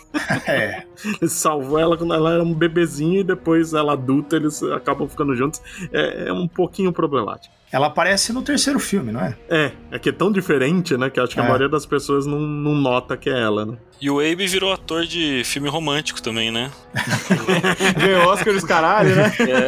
É, então. Porra, na moral, quando eu vi esse trailer, eu, eu achava que era do universo do Hellboy, sem, sem zoeira. Eu falei, nossa, que da hora, o doutor vai ser, continuar fazendo o universo Hellboy e tal, porque é muito parecido, né, velho? Mas aí é o Del Toro aprendendo com o Minhola e roubando a ideia dos outros, É, né? aprendeu E, com o e mestre. por dentro é o mesmo cara ainda, né? É o mesmo ator. Ah, É, é? O Doug Jones. É, É, o Doug é, Jones, é o todo personagem estranho no cinema é ele. É, todo cara que, que nem o- o Ron Perlman reclama de ficar 6 horas na maquiagem, quando o personagem tem que ficar 12, aí é o Doug Jones. Porque Não, ele o Doug faz... Jones ele agradece se ele puder falar, né? É. Tipo, ah, se É. puder falar, tudo bem, se não, tá tudo o bem Doug também. Jones a gente estranha quando vê ele sem maquiagem. É. Porque ele é mais estranho, né? Ele é, Sim. eu vi ele ao vivo, Coitado. ele é estranho. No Hellboy eu só descobri muito tempo depois que ele faz, tipo, o corpo do Abe, mas a voz é outro cara. Eu achava No que era segundo ele filme também, ele então faz a voz isso. também. É, mas no primeiro é outro maluco. Caralho, é outro coitado. cara. Porque ele faz o, o Abe, ele faz o Fauno, do Labirinto do Fauno, É. ele faz o Saru no Star Trek, acho que é Discovery, né? É, no Discovery, o Anjo da Morte lá no segundo Hellboy também é ele. Isso. O Surfista Prateado. O Fauno, do Labirinto do Fauno. Já É, Sim, e, tipo, e mano- o, e o monstro lá do Labirinto do Fauno também é ele. É também ele. É. É. Você precisa de alguém paciente pra ficar duas horas lá, 12 horas na maquiagem, é, o- é o Doug Jones, coitado. Ou ele faz um vilão da Buffy, que é mó da hora também, que é o, o Homem. Que é o Homem O, Silencioso. do episódio mudo, né? É. É muito foda, é muito foda. Inclusive aqui, novamente, pro engravatado da DC que escuta o Fala Animal, já que vocês vão fazer série dos Lanternas Verdes, se colocarem aquele lanterna azul magrelo de tentáculo na cabeça, Doug Jones. Nossa, é, lata muito dele. ele, né? Santandarilho. Cara dele mesmo. Pô, pode crer, hein? Tinha pensado nisso. Você ouviu aqui primeiro, né? Não é só no Hellboy que tem profecias, aqui também. Tá vendo? Acho que a gente conseguiu falar bem de toda a história do Hellboy. Seria legal agora, acho que, fechar com cada um falando a história preferida. Pode até ser, se talvez seja um filme, ou se for um game, tudo bem. Pode ser um momento também, né? Um momento, Momento, marcante é. do, do Hellboy Uma pra coisa pessoa. que mais você mais gostou no Hellboy. Deixa eu lembrar a ordem que eu falei lá no começo pra ser a mesma, começando com o Rodrigo. Cara, eu. Acho que foi a primeira HQ que eu comprei do Hellboy foi o Lobo do Santo Augusto. Porque eu gosto bastante de história de lobisomem, assim, história de terror, e ali foi amor à primeira vista. Aquela visão do Minhola ali pro mito do lobisomem é algo que eu não, não tinha visto ainda. E ali, a partir dali eu comecei a acompanhar e caçar, né, as minisséries que tinham saído antes, porque era bem difícil achar isso em banca, em todas as bancas. Às vezes você achava número um, achava número 2 e também já era um valorzinho um pouco acima do normal já desde aquela época. Mas ali foi o meu primeiro contato, assim, eu via isso na Wizard, via algumas revistas na banca, mas falei, ah, esse aqui eu vou comprar, deixa eu ver, né? Tem um lobisomem, deve ser da hora. e ali foi amor à primeira vista, assim. Desde então, eu acho que é um dos meus cinco personagens preferidos de todos os tempos, o Hellboy tá ali. E você, Camilo? Então, eu acho que a, a história que eu mais curto é essa lembrança que eu tenho desse Batman Hellboy Starman. Agora eu tô até vendo aqui a capa. A capa é muito louca, assim, nossa, eu acho muito massa. Só que é, é curioso que essa história o Batman aparece só no começo e no final, assim, é muito engraçado. É, no- É, é porque são dois especiais, né? Um é com o Batman, um com o Starman. Ah, é? Uhum. Uai. É que no Brasil saiu tudo junto. Ah, tudo junto, mas, mas tipo, a história do Batman é muito curtinha, assim, parece que o Mignola não tava muito afim de desenhar o Batman, assim, sabe? Cansou, né? Cansou. Foi de propósito, né? Ele falou, É, eu detesto esse cara, vou deixar. Mas eu gosto muito dessa história, acho que mais por isso mesmo, pelo choque, assim, do desenho muito diferente, né? De, de, de uma proposta muito diferente, assim, e foi, eu acho que provavelmente foi um dos primeiros contatos que eu tive. E uma coisa também que eu queria dizer do Mignola é isso também. Ele é um artista que depois que ele surge, muda as coisas. Parece que muda um pouco, assim, o- os desenhistas. Surge uma galera meio que tentando seguir na onda dele, variando e meio que improvisando. Eu acho que ele é um divisor de águas nesse sentido também, assim como foi o, o Jim Lee mesmo, né? Todo mundo copiava o Jim Lee depois lá, né? Veio um monte de gente e viraram outros artistas incríveis também, assim, que começaram copiando, né, o Jim Lee. Tipo, sei lá, E o... depois aprenderam a desenhar. e depois- Você pega o Umbrella Academy, é muito na pegada do Hellboy é ali, muito assim. na vibe, é, é. Muito, muito, muito, na verdade. Então, eu acho legal isso, assim. E eu acho que essa história, pra mim, é a primeira, assim. que Deve ter sido de muita gente também, assim, que começou a ler ele no Brasil. Que era, teve que ano que saiu aqui. Que eu acho que foi lá pra 97, por aí. Nossa, será que faz tanto tempo, cara? Porra, acho que- Faz, faz. Porra, é um Não, bebê. talvez seja mais, é porque o Starman já tava no meio. Eu já. tinha essa HQ e ela veio com o miolo dela. Eu chegava até o meio, virava continuação, sabe? Ela veio com as páginas repetidas. Eu Putz, levei anos pra ler o final desse. Caraca. Sério? Nossa, que merda. eu com Pois é.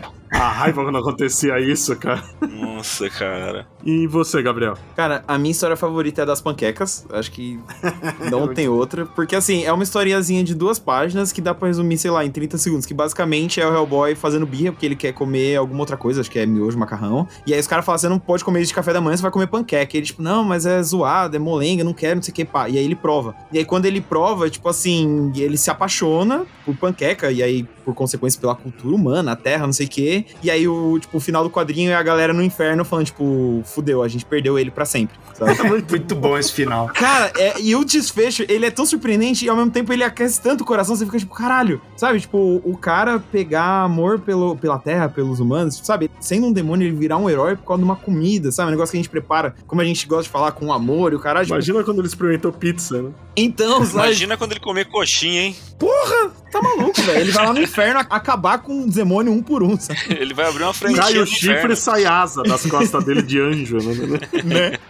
E é muito foda porque, tipo assim, são tantos significados, são tantas coisas em duas páginas, tá ligado? Eu acho que. E você É. vê, não é ele lutando contra nada, não é ele resolvendo nenhum mistério, mas, tipo, eu, eu gosto muito por causa disso. São duas histórias que diz tudo que você precisa saber desse personagem, sabe? Eu acho muito especial. Cara, é- esse é muito bom. Eu adoro que é, tipo, quando ele gosta, tipo, todos do inferno gritam, né? tipo, ah! É, tem uma galera sofrendo, é muito foda. E termina, e termina lá com aquele ancião do inferno ali. Essa realmente é a nossa hora mais escura, né? É. E, mano, e é muito Porque eu- foda que no filme, eu nunca tinha reparado, mas no filme eles adaptam isso mais ou menos, que, tipo, o professor, ele saca, não é uma panqueca, né? Porque ele não ia ter uma panqueca no bolso, mas ele saca um chocolate Uhum. na hora que o Rasputin invoca ele na Terra, então eles adaptam isso de um jeito meio, né, do jeito que dava, mas, tipo, é meio ne- nesse esquema também, tipo, ele provou chocolate, um bagulho que a gente fez, e aí ficou e a partir dali ele agarrou amor pela humanidade e tal, tipo, mano, eu Conquistado muito pelo foda. estômago, né? Exato, literalmente nesse caso. Maravilhoso. E você, Roberto? Cara, como o Gabriel roubou a minha, Desculpa. eu vou falar do momento já citado aqui que eu adoro do Hellboy, que é. Aquilo é um macaco? Ele tem uma arma Caralho! logo em seguida do estilo, porque essa sequência toda ela é tão genial e ela virou um meme tão grande, cara, que no site oficial do Minhola eles vendem um imã de geladeira só dessa sequência de quadro do Aquilo é um macaco, ele tem uma arma, tiros, cara, é perfeito. E pra mim é o é o resumo do como o Hellboy é nonsense, mas ao mesmo tempo é uma parada pesada e tem esse, esse lance que acaba virando humor, né? Esse fora de contexto vira, vira humor. E eu acho que pra mim é, Hellboy funciona muito assim, cara. Esse quadrinho eu queria moldurar esse, esse E o melhor parede, de tudo cara. é que esse macaco, minutos antes, era um veinho humano, né? Sim, é uma virada do nada, porra, tipo, é muito bom. É, então, tipo, pô, os caras abriram aqui, não sei o quê, e aí quando vê, aquilo é um macaco? Muito bom, né, cara? É como diria aquele tweet, né? O ser humano nunca vai ter paz porque ele descende do macaco, que é um animal assassino. Então aí a prova desse, Exato. nessa sequência de, de quadrinhos e fica com o meu momento, mas eu queria saber do Bud, o momento marcante dele do Hellboy. Primeiro eu tenho que dizer outra parte repetitiva que eu dava muita risada relendo tudo. A quantidade de vezes que o Hellboy tá num castelo, seja o que for, e o chão se abre sobre ele, ou é porque ele deu uma porrada no chão, ou é uma armadilha, quase todas as primeiras histórias isso acontece, cara. Sim. Mas isso é uma todo. coisa do Minhola. Ele deu numa entrevista que ele adora fazer o Hellboy caindo. É muito bom isso, cara. Olha, faz não faz o menor sentido. Não Mas faz, ele, não faz. É Toda a história Faz, acontece não Ele vai usar um, um jatinho tipo Rocketeer falha. De todo mundo funciona, só o dele falha pra ele cair. É tipo o a piada do extintor com o Didi, tá ligado? Só que é o Hellboy caindo assim. E no Semente ele fala disso, ele, esse safado, ele comenta pra, pra véia lá, do, que é a dona do castelo, onde eles vão. onde se desenrola tudo, ele fala, tipo, ah, eu tenho o costume de cair nos lugares aí e tal. E aí, duas páginas depois ele tá despencando três andares. É, o que ele mais faz realmente é cair e apanhar, né? Isso é verdade.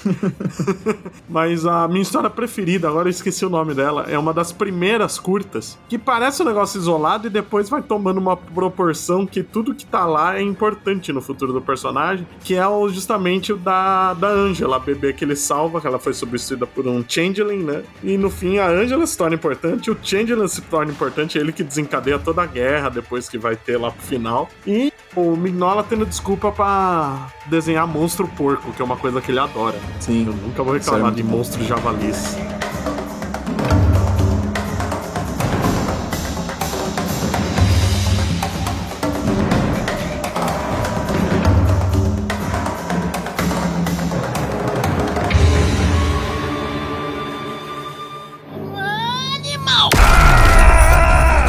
Quero agradecer a participação de todo mundo. Foi um programa legal de fazer, porque Hellboy é legal, não tem jeito, né? Ponto. Isso é incontestável. Então, abriu espaço para vocês fazerem os seus jabás. Onde a gente acha vocês na internet, algum trabalho que tá rolando agora. Rodrigo, começando por você. muito obrigado aí pelo convite e muito mais obrigado por ter me chamado pra falar de Hellboy, que é uma coisa que eu amo, assim. Posso ficar falando horas, não me canso. Amo esse personagem, amo Minhola. Quiser me procurar, eu tô no Instagram, Rodrigo Ramos HQ, né? De quadrinhos. Eu sou roteirista, então por isso tá lá o HQ. Faço críticas de quadrinhos e filmes de terror por lá. E tô com um podcast, que é o Abominável Podcast, onde eu falo de filmes de terror toda semana. Na sexta-feira tem um programa novo. E é isso. Se quiser me procurar, mandar mensagem lá, vamos trocar ideia sobre quadrinhos de terror, que é o meu tema preferido. E atenção, é quadrinhos de terror, não quadrinhos que são terror, como os do Rob Liefeld.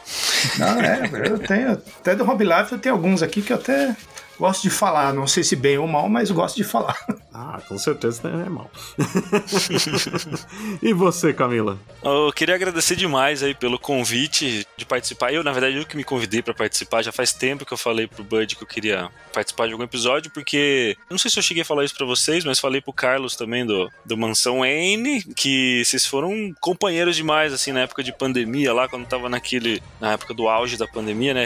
Ainda estamos na pandemia, mas naquela época desgracenta era uma das coisas que eu fazia, era ouvir vocês aí falando, trocando ideia, ajudou bastante, assim, a dar uma aquela relaxada naquele momento incerto que a gente vivia. Então, pô, prazerão tá aqui, de verdade. Pô, falar de Hellboy é legal também, pô. Bom demais. Dos temas aí que vem pela frente eu quero participar mais, mas, pô, foi uma boa estreia aqui. Uh, eu tô no Instagram, camilo.solano. Tem um site também, camilosolano.com.br. Tem uns originais para vender lá. Eu tenho um fotoblog, não, sacanagem, não tenho não. Mas. mas um flogão você mas tem. Mas um flogão eu tenho. Não, eu tenho, mas eu tenho um perfil no Spotify também, porque eu sou. Vocês já devem ter percebido pela, a, pela maciez da minha voz aqui, que eu sou músico também. então, quem quiser ouvir minhas músicas também. Mas entra lá no meu canal do YouTube também, tem vídeo, tem eu desenhando, várias coisas assim. E eu faço quadrinhos, né? Não sei se. Não falei, né? Sou, sou quadrinista aqui. Eu não falei? Não lembro, já tô meio perdido aqui na, na conversa. Mas eu faço quadrinhos, aí tenho, tô fazendo 10 anos de quadrinhos esse ano, olha que coisa. Olha só. 10 anos produzindo histórias em quadrinhos. E aí, um dia, quem sabe, eu desenho um Hellboy criança aí pro Minhola. Vou ensinar ele a desenhar. Comendo uma coxinha, pô. Por favor. Nossa, é verdade. Fazer o Hellboy no Brasil, fazer o Curupira, fazer toda a galera aqui, cara. Eu já, eu já queria encomendar essa commission, Camilo. Você tem uma HQ, aí. não tem? Do, do Hellboy no Brasil? É mesmo? Não sei, a cara. Do Starman, eles vão na floresta amazônica. Eu acho que é o 1952 se passa no Brasil. Olha hum. só, cara. Aí, ó. Mas ele não provou coxinha. Só não pode ser com a mula sem cabeça que o Mignola não gosta de desenhar cavalo. Ah, é verdade, cara. Mas vamos explorar esse mundo aí. Valeu, gente. Legal demais estar com vocês e trocar uma ideia com vocês todos. Eu que agradeço e a gente vai chamar mais vezes. Gabriel! Bom, como eu não tenho metade dos talentos do Camilo, eu não canto, eu não desenho, eu não conto histórias. eu só falo de gibi, eu falo de cultura pop, Mas etc. é uma simpatia sem tamanho esse ah. Menino, viu? Ah, que isso. Mas vocês podem me, ver falando sobre cultura pop e etc. Quadrinhos, principalmente, no Jovem Nerd. Sempre publicando os textos, fazendo entrevistas, sempre é, de filmes e séries, mas sempre que dá puxando a brasa pro quadrinho. Inclusive, a gente lançou uma nova coluna de quadrinhos lá, então convido a todos a prestigiar pra gente, né? Cara, só agora que um eu me liguei que Gabriel está falando. Que Gabriel. Desculpa, aquela... foi mal. Acho que eu quero o Gabriel Birne. Eu sou amigo do Gabriel e eu demorei, porque ele tá Gabs. Eu falei, porra, quem que é esse Gabs é, aí, agora meu? Agora que ele tá falando Jovem Nerd, é então eu falei, pseudônimo. na, na medida que ele começou a falar, que eu comecei a lembrar da voz dele. Eu falei, porra, o Gabriel, cara, já vivemos várias, vários perrengues juntos aí, aventuras. pô. Muitas aventuras, exato. David Lloyd aí, que diga, mas essa história foi outro Né? podcast. Sim, exato. Mas aí, basicamente é isso. Nas redes sociais vocês me encontram em arroba o Gabriel Ávila, em todas elas, padronizado bonitinho. E é isso, de novo agradecer também. Já sou da casa praticamente, mas é sempre um prazer estar aqui falando das coisas que a gente gosta e Hellboy eu amo. Então é um prazer triplicado. Muito obrigado, meus amigos. Casa mesmo, tá até na arte do Exato. da bancada. e você, Roberto? Bom, pra quem gostou de me ouvir falando besteira aqui, eu também falo besteira lá no youtube.com barra a hora suave, que tem vídeo, quadrinho, série, videogame, cinema, tudo mais. Se você quiser ver, tem vídeo quase todo dia. Também tô com meu pequeno projeto que é o Eu Te Amo Doutor Zaios, em que eu comento episódio a episódio de Os Simpsons. Estamos atualmente na quarta temporada, então tem muito chão ainda para cobrir. E é isso, papai. Agora os seus jabás, Leonardo Vicente. Bom, Fala Animal também é site sobre quadrinhos, séries, cinema, hominho, tudo que é coisa nerd, cheio de notícias, matérias, resenhas. Siga também nas redes sociais, no Instagram, no Facebook e no TikTok, que a gente não usa muito, mas vai melhorar, tá? Como Fala Animal e no Twitter como Fala Animal Site. Lembrando que o podcast é quinzenal, sai quinta-feira sim, quinta-feira não. Então, obrigado de novo a todo mundo que participou, todo mundo que ouviu e até o próximo episódio.